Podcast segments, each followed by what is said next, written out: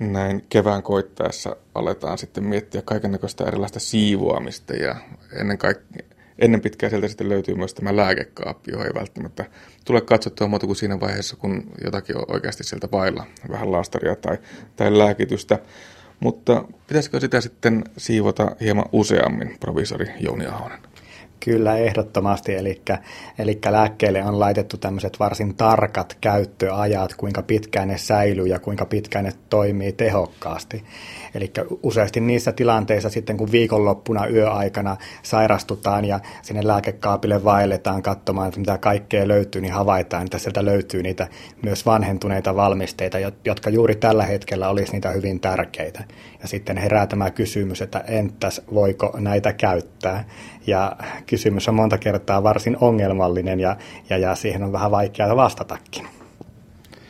No voiko niitä sitten käyttää? Miten siihen kysymykseen pitäisi suhtautua? Voidaan, voidaan näin sanoa, että, että lääkkeet eivät ole käytä parasta ennen, vaan käytä ennen, käytä viimeistään. Joten kun lääkevalmisteita valmistetaan ja niitä tutkitaan, niiden säilyvyyksiä tutkitaan, niin säilyvyydet on laitettu niille rajoille, että tiedetään, että tämä lääke varmasti toimii kyseiseen päivään saakka. Kyseisen päivän jälkeen, käytettävää ennen päivän jälkeen, niin kaikki vastuu siitä käytöstä on sitten tällä yksittäisellä kuluttajalla. Ja voi jopa olla niin, että näillä valmisteilla oleva tuote, vahinkovakuutus, joka korvaa, mikäli jotakin odottamatonta vahinkoa tämä lääke aiheuttaa potilaalla, niin ei enää sitten käytettävää ennen päivämäärän jälkeen ole voimassa. Ja vastuu niin ikään säilyy sitten tällä yksittäisellä henkilöllä. Ja ongelma ei ole vain se, että se teho voi hävitä, vaan se myöskin, että se vaikutus voi muuttua. Kyllä, että yleensä tämä vaikutus on niin, että tämä teho muuttuu suuntaan tai toiseen, mutta, mutta on myös olemassa näitä esimerkkejä, joissa lääkeaine voi muuttua jopa haitalliseksi. No kuinka tuota lääkekaapin siivoamista sitten pitäisi lähestyä? Lääkejätettähän ei saa hävittää ihan noin vaan sekajätteen mukana. Näin juuri, eli kaikki lääkejäte kuuluu apteekkiin. Eli apteekki on se oikea paikka, minne ne viedään, ja apteekista tämä lääkejäte sen jälkeen kulkeutuu äh, ekokemin ongelmajätelaitokselle tuhottavaksi, ja se ei kuormita sitten vesistöjä ja muuta ympäristöä, eikä aiheuta vaaraa ulkopuolisille henkilöille mikä sitten on lääkejätettä. Sen lääkekaapissa on hirveän paljon kaiken näköistä pakkausta, äh, näitä lääkelevyjä, joissa ne levyt on, on siellä folion alla, pulloja. Kuinka nyt sitten erotellaan se, että mikä viedään apteekkiin ja mikä menee kenties sitten muihin jätteisiin?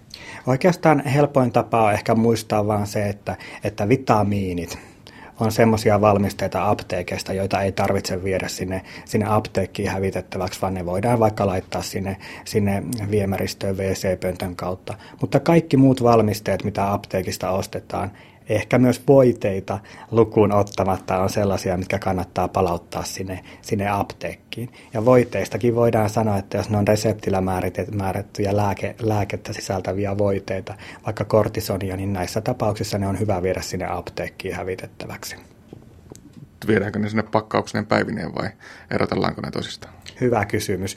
Eli tällä hetkellä nämä paikalliset jäteyhtiöiden määräykset on monta kertaa hyvin, hyvin selkeät. Eli tablettimuotoiset ja kapselimuotoiset lääkkeet, niin niistä on ainakin erittäin tärkeää poistaa tämä, tämä henkilöllisyyttä osoittava reseptinimi repästä kokonaan pois, ettei nähdä kenellekään ne on kuulunut. Ja ulkokuoret, pahvipakkaukset voidaan näistä pakkauksista poistaa. Ja osa jäteyhtiöistä suosittelee jopa tablettien ja kapseleiden yksittäin purkamista läpinäkyviin pusseihin. Mutta, mutta monessa tilanteessa edelleenkin on hyvin, hyvin luontevaa, että ainoastaan kapseleista tavallaan tai sanotaan niin, että ne pahvipakkaukset poistetaan sitä ympäriltä ja ne foliossa olevat tabletit jätetään folioon ja pakataan ne sitten siihen kirkkaaseen muovipussiin, että apteekki näkee, mitä ne sisältää. Ja tärkeää siinä lääkejätteiden lajittelussa on se, että tällaiset jodia sisältävät valmisteet. Niitä harvoin kotitaloudessa on, mutta joditabletit on esimerkki, jos niitä sattuu olemaan. Tai sitten jos on jostakin keinoin kertynyt esimerkiksi röntgenliuoksia tai jotain tämmöisiä desinfektioaineita, mitkä sisältää jodia, niin nämä otetaan erilleen siitä normaalilääkejätteestä. Samoin, jos sattuisi olemaan promia sisältäviä valmisteita, joita ei nyt ihan lähivuosikymmeninä ole lääkkeenä enää käytetty, niin ne tulee ottaa erilleen sieltä joukosta ja elohopeaa sisältävät valmisteet niin ikään. Ja ne jokainen on pakattava omiin, omiin pakkauksiin ja selkeästi merkittävä, että ne sisältää jodia, elohopeaa tai promia muuten nestemäiset lääkejätteet omissa pakkauksissaan, voiteet omissa tuupeissaan ja inhalaatiopakkaukset omissa inhalaatiopurkeissaan. Ne on, ne on tärkeää tuoda niin erikseen apteekkiin. No missä tuota lääkejätettä sitten syntyy sitä tuonne lääkekaappiin vai jotenkin siunaantuu ja, ja käyttämättä jää? Voiko sitä, lääke, voiko sitä kertyvän jätteen määrää sitten jotenkin vähentää? Kyllä, todellakin voi vähentää.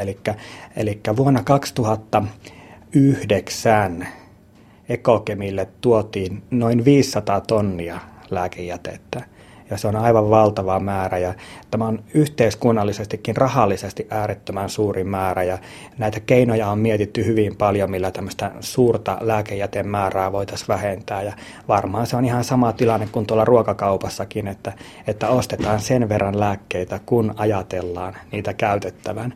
Et monta kertaa nähdään vielä apteekeissa, että, että lääkemäärien välillä ei ole hirvittävän suuria hintaeroja ja ajatellaan sitten, että minähän saan yhtä paljon tässä tai huomattavasti enemmän lääkkeitä, kun laitan pikkusen enemmän rahaa.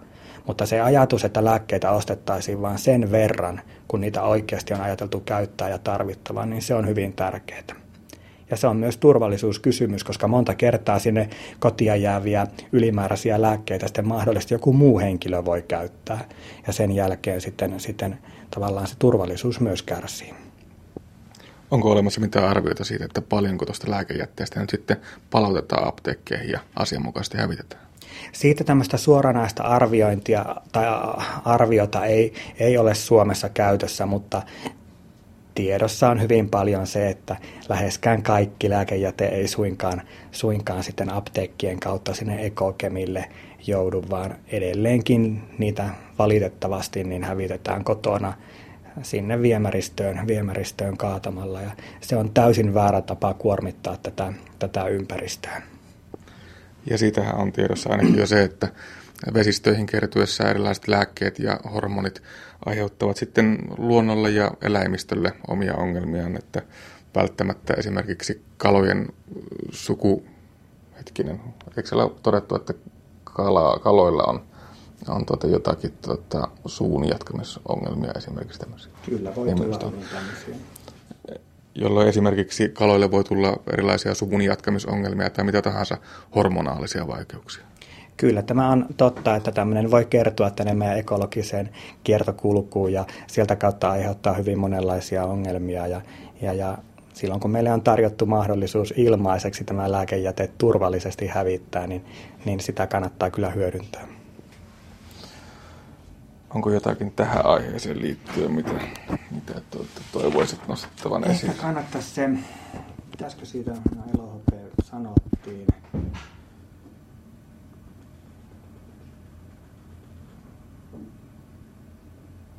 Ehkä ei. Ei Joo. Tule sieltä nopeasti mieleen. Joo. Ja saattaa mieluummin ihan tähän tuota äänenä tuohon vielä jatkoksi. jos sopii. Joo.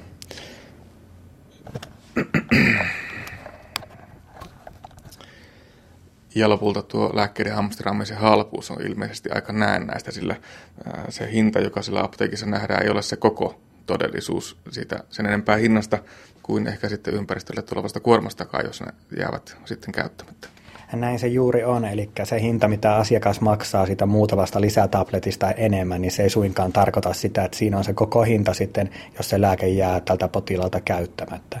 Eli juuri tämä lääkkeiden hävittäminen täällä ekokemillä, niin se on varsin kallis operaatio ja, ja, ja yhteiskunta joutuu sieltä kautta sitten käyttämään huomattavasti enemmän rahaa, rahaa kuin mitä olisi käyttänyt siihen sopivaan lääkeannokseen. Lääkemäärä.